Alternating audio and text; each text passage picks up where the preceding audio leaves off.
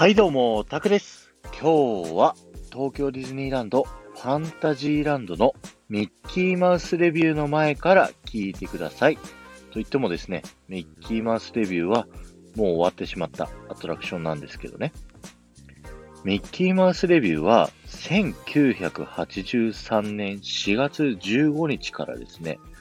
2009年5月25日まで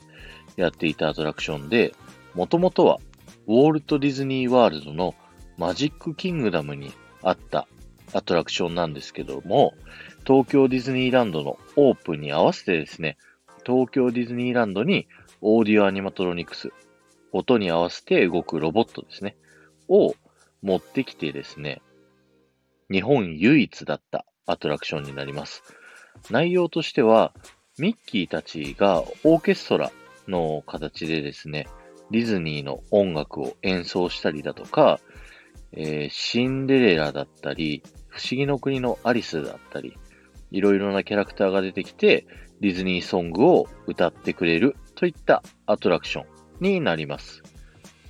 僕も子供の頃からすごく大好きなアトラクションで、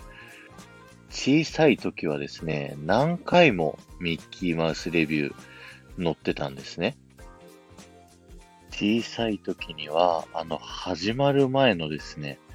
幕のミッキーがですね、すっごい怖くて、トラウマものだったんですよね。えーそんなですね、ミッキーマウスレビューの豆知識をお話ししたいと思うんですけど、ミッキーマウスレビュー本編のですね、もう本当に最後の最後なんですけど、ミッキーマウスマーチを最後に、MIC っていう風に歌っていくシーンがあるんですけど、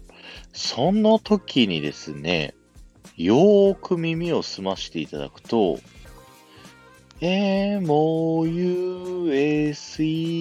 のあたりで、ドナルドがですね、小さい声で、おしまいだよっていう風に言ってるんですね。ぜひ皆さん確かめてみてくださいと言ってもですね、もうこのアトラクションはないので実際に聞くことはできないので、YouTube などでですね、聞いていただくといいと思います。えー今日は終わりです。ありがとうございました。この放送が面白いと思った方は、ぜひフォローをお願いいたします。また、いいねやコメントやレターなどで参加いただけますと、ものすっごく嬉しいです。おまけですが、ミッキーマウスレビューのオーディオアニマトロニクスはですね、